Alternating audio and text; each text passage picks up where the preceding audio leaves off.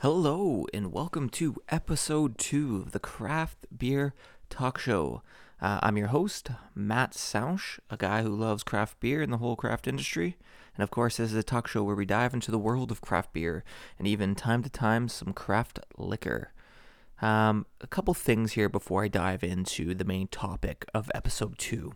I want to talk about uh, episode one. It was my very first episode, and I want to touch on a few things uh, that I feel need to be addressed for uh, the listener's sake.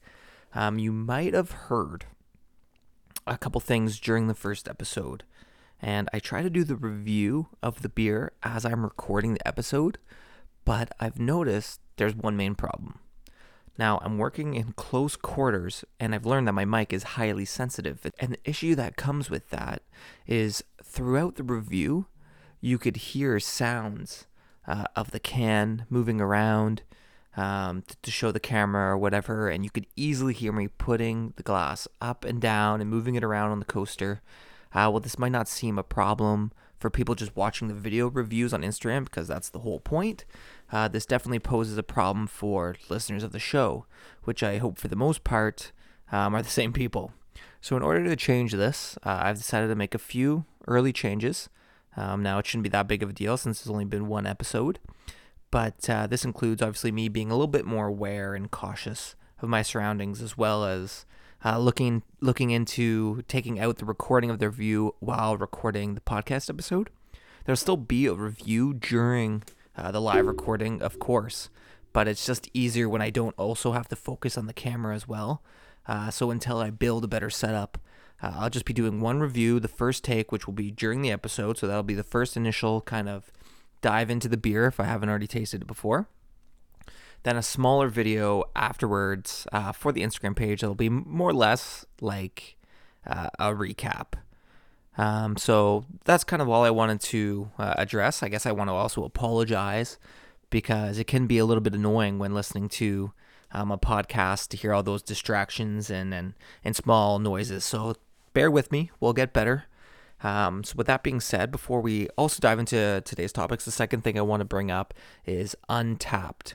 Uh, Untappd is an app where you can go on and review local craft beers. You can see beers that are um, in local bars where you can get these beers. You can where to buy them, um, or even just the brewery them, breweries themselves. Uh, so untapped, U N T A P P E D. I think that's a proper spelling. I'll put a link um, to my profile. It'll be under Craft Beer Talk Show.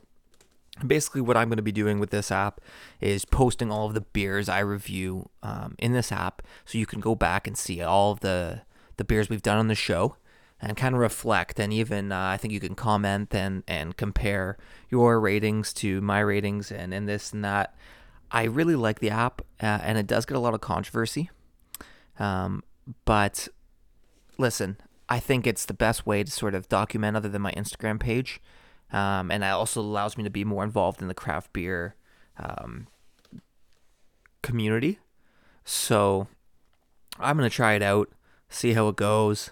Um, I think it's just it's good to be honest, and I think it's it's a good app if you're a lover of all types of beer. I think people will go on there and maybe um, I don't know if if they don't like a beer, maybe if they don't like the style, I should say, they'll go on and trash it. When in hindsight, it might actually be a good beer, but if you're not a fan of the style, then you know that's kind of your loss. But I'm going to be rating the beers based on the styles, not based on um, my favorite styles. Although you might get a little bit of a, a bias advantage if you make a beer and I review it and it is my favorite style, which has a lot to do with today's episode. So, what will we be talking about? Uh, my favorite style. So, this is kind of uh, almost another introduction to me. You learn a little bit more about me because we're going to be talking about my favorite style, uh, which is Pilsner. Pilsner, you say? Why Pilsner? Uh, basically, it's an old style. Uh, it's extremely popular, but it's it's very hard to get right. I know it's not as uh, old as ales or even German lagers. You know, those, date back um, to quite a long time ago, but uh, I like it because it's it's just a true, genuine crisp beer taste. Like you lagers, you could argue, um, would be a representative of that, but I find maybe sometimes you can have uh, a lager that's a little bit flatter and it's not as hoppy, um, less flavorful. I would say is kind of the main difference. Whereas a pilsner, if you do it right, you get that beautiful crisp hops taste. It's not over overbearing if you're not a hops lover, but it's light, and I I could drink them uh, nonstop all day long.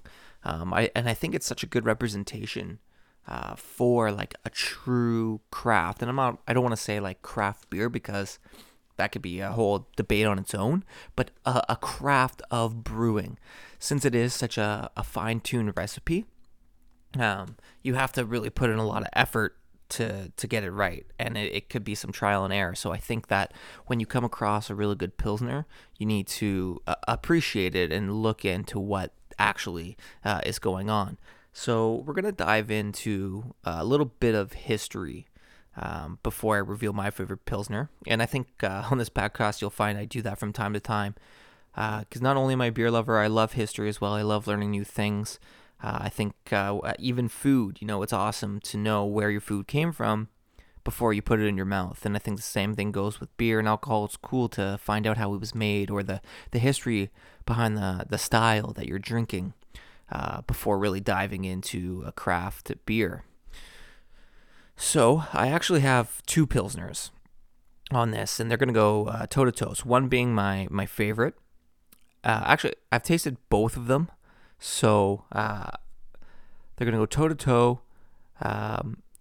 And they're, in my opinion, top quality local pilsners that I've had. And I've had, you know, I, I take pride in, in, you know, trying a lot, especially since it's my favorite style. It's the first thing that I'll pick up in the beer store or the grocery store or wherever you get your beer. Um, so I'll dive into the history now. Uh, and then we'll get into comparing those two local pilsners. So stay tuned for that. Uh, now, Pilsner has a few different names, uh, and this might come as a shock to those who, who didn't know that um, Pilsner is, is, you know, pretty pretty stationary, but it's also referred to as German Pils, uh, Bohemian Pilsner, uh, and the new one, the new wave that's going around is American Light. And I think when you think of a beer uh, like Miller Lite, on the can itself, it says uh, like a genuine genuine pilsner or or something like that. Um, so I think that's kind of where that that comes from. American Light, like people who don't want to necessarily say, "Oh, we're just another lager." I'm not a Bud Light or a Budweiser. I'm something new. I'm a pilsner. Uh, I think it allows them to be a little bit more interesting, but I wouldn't say that American Light is the best pilsner. I could be wrong. I could have an American Light beer and I could be blown away, but I don't know. I just like when it's called pilsner, true to the style. Uh, it also has a few different styles within its style, and I'll get to those at the end of the briefing. Um, so now those styles are, are primarily geographically based. So uh, they're basically the same thing with slight differences in the recipe. And like I said, it's geographically based, so maybe it's it's dependent on the soil. I don't want to spoil it. I'll get into it later. Um, but let's let's dive in to this history lesson. Uh, basically, what I'm about to tell you, it's not my knowledge, and I have to say that first off because I don't want to make you guys think that I'm uh, really smart because I'm not that smart. I may know a lot about beer, but uh, I'm not an encyclopedia of information, uh, especially when it comes to history. I love it, but uh, I'm going to be the first to say that uh, I have to look up something rather than I just know things and have done research. But that's fun for me. Uh, so I found this information on a website called The Source Eats. Now, I really hope that this is the proper source.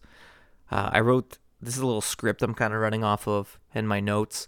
Um, and I can't guarantee that that's actually what it's called because that seems strange to me now as I'm reading it. But the source eats apparently, and the article was written by Bryce Eddings. So we can all thank him for uh, sharing his knowledge to us. I'll put the link uh, to that article in the description of the Instagram post for this um, particular episode uh, when it gets released. All right, sorry, I've been rambling on here.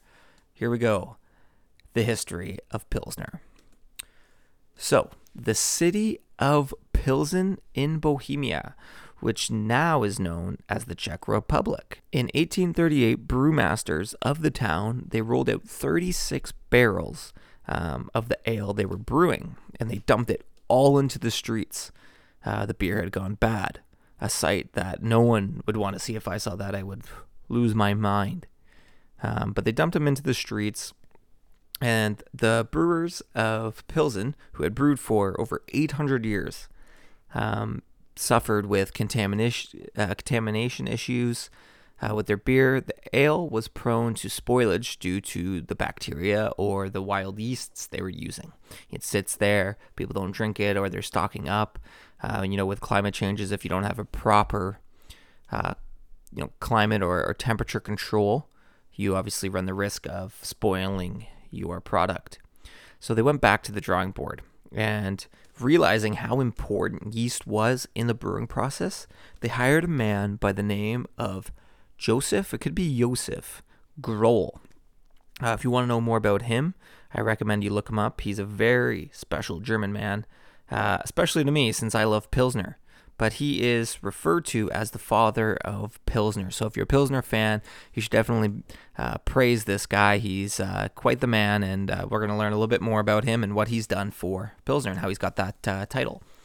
They brought him in and they got him to teach him, them, the ways of German lagering. So if you're new to beer, uh, this might be a cool revelation that Pilsner actually is a lager. Um, pretty much, uh, one of its other names is pale lager, which is obviously very self explanatory. Uh, but the story goes that apparently a monk in 1840, uh, I don't know where the monk came from, probably uh, a nearby town or wherever, and he had smuggled in some very precious lager yeast out of Bavaria. Um, I don't think that this has been proven to be true, so we can't hold Bryce accountable for that one, but he does have that in his briefing. So then Josef Groll used this yeast along with some Saaz hops that he found uh, in a nearby source, um, and he crafted this beer. He had everything he needed, and away he went. He used some pale malt, so there we go, the pale lager, that's where that comes from, um, as well. And not the stuff the old brewers were using, which was smoke or roasted barley, right? They were using for their ales. And alas, on October 5th, 1842, the brewers were ready to have their first taste of this newly crafted beer. So there we go. They tapped the cask, highly anticipated, and they poured themselves a pint they were completely shocked by. This beer looked nothing like anything they had ever seen before. It was light in color. Um, the taste was crisp, refreshing, unlike the dark and heavy ales that they were used to drinking. So, boom, right there. That's uh, exactly how I described it when I was talking about why I love it so much. That crisp, light flavor. It's it's it's awesome. So refreshing. But the brewers of Pilsen were delighted, and uh, they knew they had amazing beer in their hands.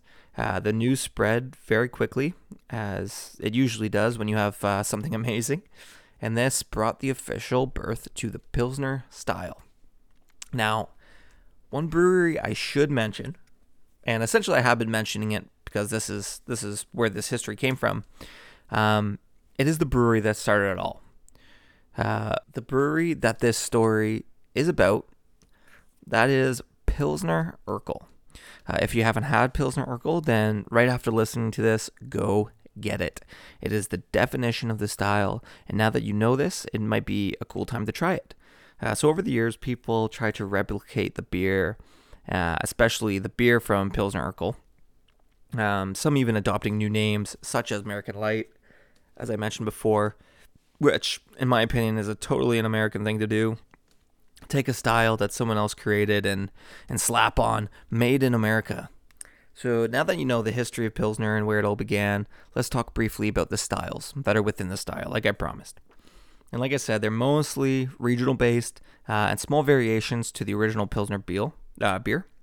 Uh, include some brands you might have heard of uh, that associate with this style. So maybe when I'm talking about it, if you're not really understanding, once I say the brand names, maybe you're like, oh, okay, well, I know exactly what he's talking about.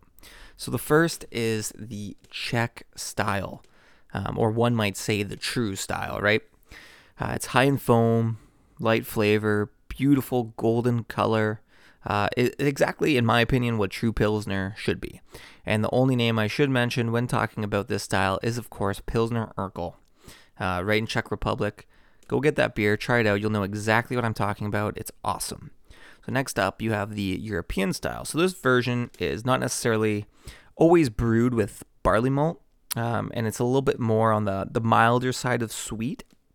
So almost like introducing an ale kind of like tone to the pilsner style, but n- not even close to to ale at all. It's still true to the pilsner way of brewing, uh, and it's still lager. They still lager in the process of fermentation.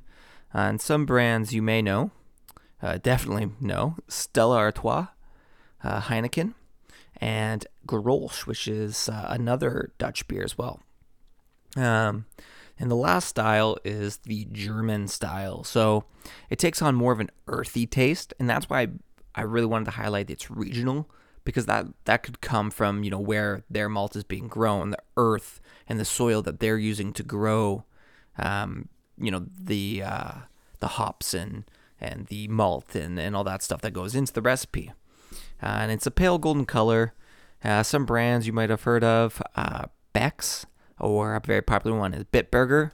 Uh, that's a good beer. I love that one. So now that we've talked about the history, and I've told you about the styles within the style. I've told you some examples of all these styles, some great uh, Pilsners that you can go try. A lot of them are mainstream, but make sure you try Pilsner Urquell, if not all of them.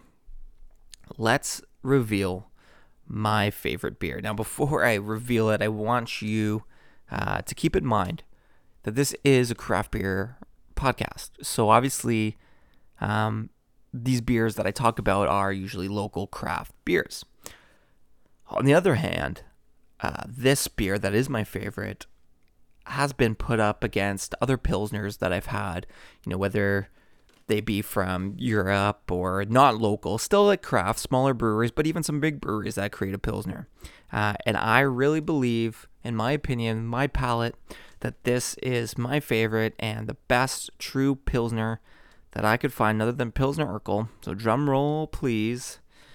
Uh, I don't know if you can really hear that. Who cares? Let's not be cliche about it. My favorite brand of Pilsner is Steam Whistle from Toronto, Ontario, Canada. So pretty much my hometown. Um, of course, you know, like I said, this is a craft beer podcast, so it's got to be local for me. And Steam Whistle is pretty much as local as it gets. Uh, it, it's honestly, it's just amazing, and uh, I love them so much. I love everything they represent. Not even just the beer, but the whole company. The vibe is is amazing, um, and for me, it's also very special because my father and I, uh, you know, if we're going to a Toronto Blue Jays baseball game or Leafs hockey game, um, or anything downtown Toronto, we always make an excuse to go to the Steam Whistle uh, Roundhouse Brewery. So it's the brewery is actually made out of an old train roundabout. So back in the day, the trains would drive in, and then to change the direction, they would they would sit on the roundabout, and the roundabout would get cranked and turned, and then they would be able to to go on the new track. So it's just such a cool piece of history. And if you're ever in Toronto, if you're not from there, if you're from Toronto, you've never been, you really need to go, uh, especially when there's uh, some sort of sporting event or any kind of event. They do a really good job. Uh, the vibe is super, super chill and uh, definitely, definitely check it out. So that will be a part of our review today. Um, but without it even doing the review, I can tell you that it's hands down my favorite one. So it'll be hard to trump it, but there is a beer uh, I have come across that uh, might go against it, and it came to me as a little bit of a shock. Uh, the way I found this beer is kind of interesting. So here uh, in Toronto, the GTA, we have Go Train Transit. So basically, it's just a local train system, and it gets you from city to city. And how I found this brewery in particular was I was on the Go train, and I was just looking out the window, staring at you know who knows what. And right on the side of the train tracks, there's this small brewery, and it doesn't look like much because it's not like they have big signage, this and that but I noticed that it was a brewery and it was called Old Credit Brewing. And this this really, you know, took interest to me obviously. And I had never seen their beer before. Until one day I was in the beer store and I came across it. It was there. It was the first time in this simple, like super craft, very super uh, low key white box. And it just said the uh, Old Credit Brewing Company Ice Aged Pale Pilsner, and that was like a eureka moment for me. Um, you know, coming across this brewery I never heard of, so local to me, and obviously them brewing my favorite style of beer. So uh, I've had it before, so this isn't going to be one of the reviews where I've never tried it and it's going to be a first, but this is going to be a head to head, and I'm going to compare them. Um, but uh, the beer is excellent and very comparable to Steam Whistle. A bit more sweet, if anything. But uh, we're gonna, without further ado, we're gonna crack them open and uh, see how they compare to one another.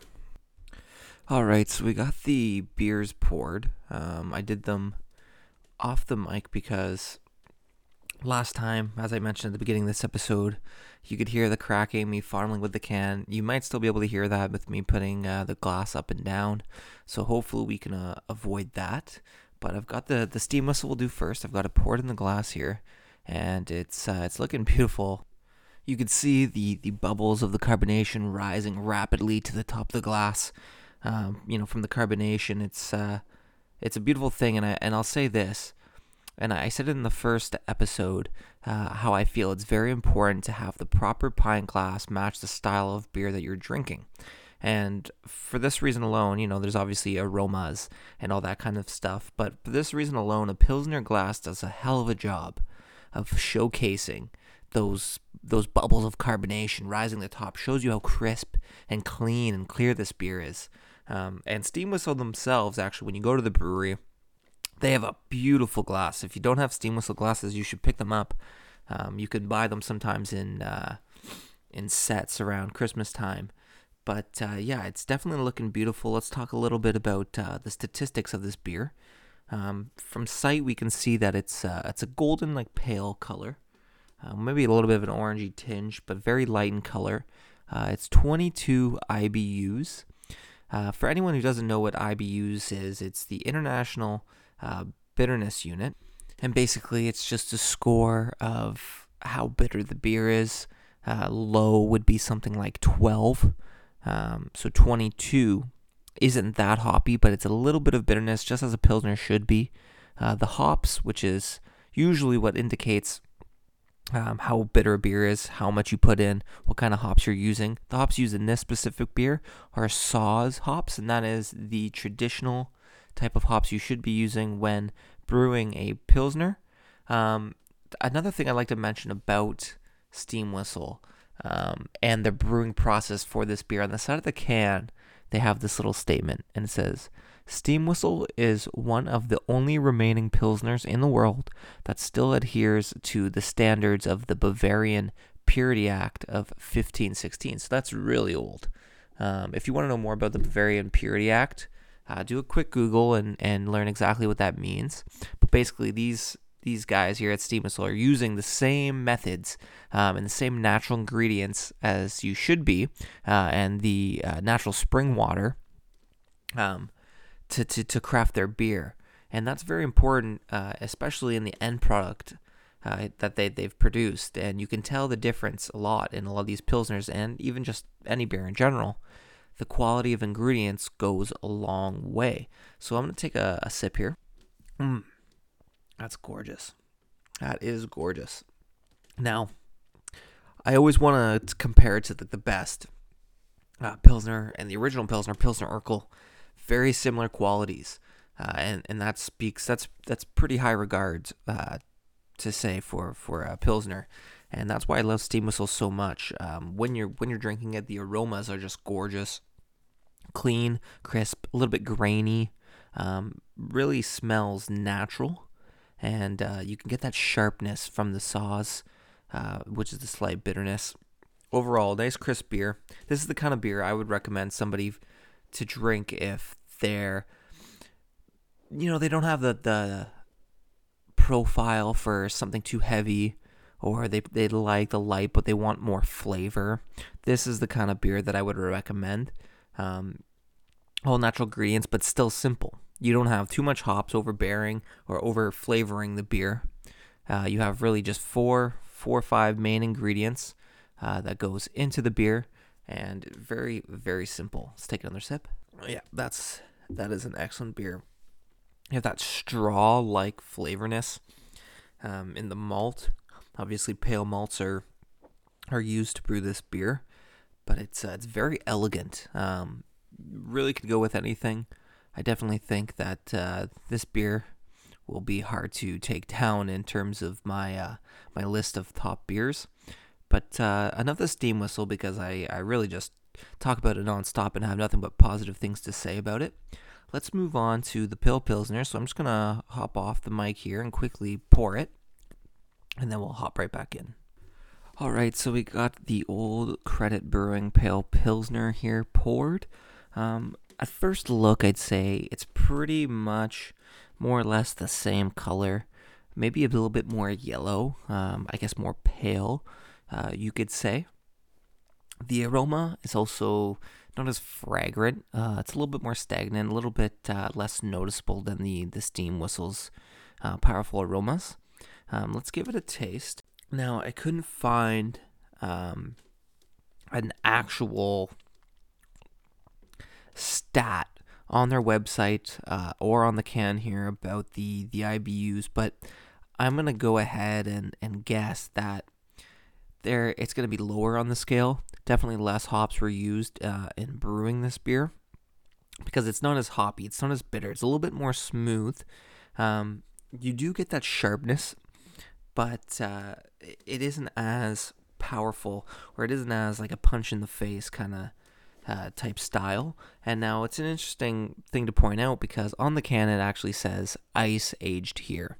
And uh, you're asking, well, what does ice aged mean? Like, obviously, some people do, but you really shouldn't drink your beer with ice or in uh, too cold of a glass that it turns it to like a slushy format.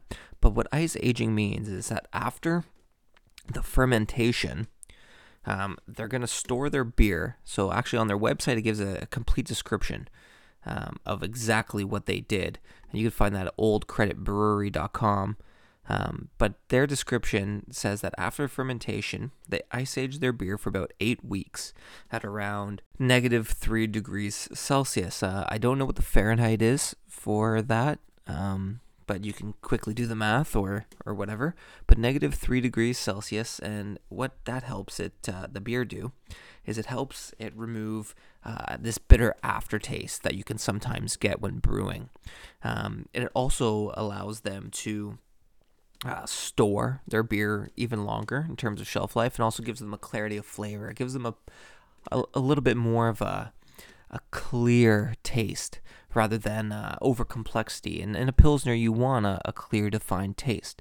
But it is an interesting way of getting to the end product, uh, maybe a bit differently than what Steam Whistle does to get to their Pilsner. And maybe that has a lot to do with why Steam Whistle has a little bit more of a, a sharpness in terms of being bitter and having that proper amount of bitterness that you should have in a Pilsner versus the Pill Pilsner, which is um, a little bit more uh, just subtle. Um, but it overall, it is a good beer. Um, yeah, but a little bit, so a little bit more bland, if anything, I guess would be the major difference. And that also could come with uh, lower quality ingredients. Now, I don't know exactly. I'm sure that they do, uh, you know, the utmost uh, finest work in, in order to get the freshest, most uh, natural ingredients. Um, I know that also on the can here, that they they go in depths on how they don't use, uh, you know, they don't pasteurize and they don't put in additives or preservatives into their beer, um, and that they they use the finest ingredients, this and that. Um, and and I'm sure they do, and they're they're a smaller brewery compared to Steam Whistle, so it would make sense that uh, they should be able to um, get those local resources uh, if Steam Whistle can get their hands on them. Um, but also, I'd like to say something, and and this is I know it sounds almost a little bit like a negative review off the start, but I, I put this beer particularly in this episode because I actually really enjoy this beer. I know Steam Whistle is my favorite, so you know it does if anything come second to Steam Whistle, but this beer gets absolutely knocked on reviews online, and um, I don't really see uh, the reason. You know, I I get that it's maybe compared to uh, a notorious superior beer like Steam Whistle, doesn't quite stack up. But also, when I stumbled upon this, uh, on the Go train, and then I got in the store. Maybe it's a bias then, and I'm just I was just happy. But I'm having it here again, and you know it's quite pleasant. It's smooth. Um, I got to give them credit. Uh, Pilsner is a hard beer to master. Like I said at the beginning of this episode, uh, you got to do it right for it to taste perfect. And I think they do a really, really good job. Uh, if anything, maybe it is a little bit lower quality ingredients. Maybe they don't use as much hops. Um, maybe they don't uh, do any dry hopping or anything like that because there's less aroma or just different different processes to get the same style of beer uh, finished product. But overall, I think it's a really good beer. Um, obviously, Steam Whistle is superior, but uh, Pale Pilsner is a really good example of what a Pilsner should be and the potential this beer has. Uh, it is much cheaper than the steam whistle per per can or per case, um, which also does speak volumes to the, the, the ingredients that they're putting in their beers. Because obviously, when a beer um, is more expensive, you can only assume that there's more expensive ingredients going into the product. But we can do a whole other episode on what makes a beer cheap and what makes a beer expensive, and uh, all the ins and outs of that's kind of like the business side of things. But I guess I gotta give these two beers a score now. So starting with uh, the Pale Pilsner, I'm gonna give it a 7.4, and I think that's a pretty fair score. That's pretty much uh, right dead in the middle of where you want to be. Um, that's a overall good beer. Um, I'd say average is like 6.5 to 7. I'd say that's pretty average, but a good beer is anything north of 7. So hats off to you guys at uh, Old Credit Brewing Company. And as for the steam whistle, I'm going to give a whopping score of 9.1. Um, obviously, you guys couldn't have expected a low score, seeing as I've said over and over again that this is my favorite beer. But nonetheless, uh, I'm happy that I, I've been able to share these two beers with you uh, today, and I'm I'm glad you guys now know my love for Steam Whistle and my obsession, really. Um, and uh, hopefully, we'll be able to do some things with them in the future. Who knows? Um, but other than that, thanks for listening. This has been episode two. And next week, we have a special guest. So stay tuned for that. And until then, cheers.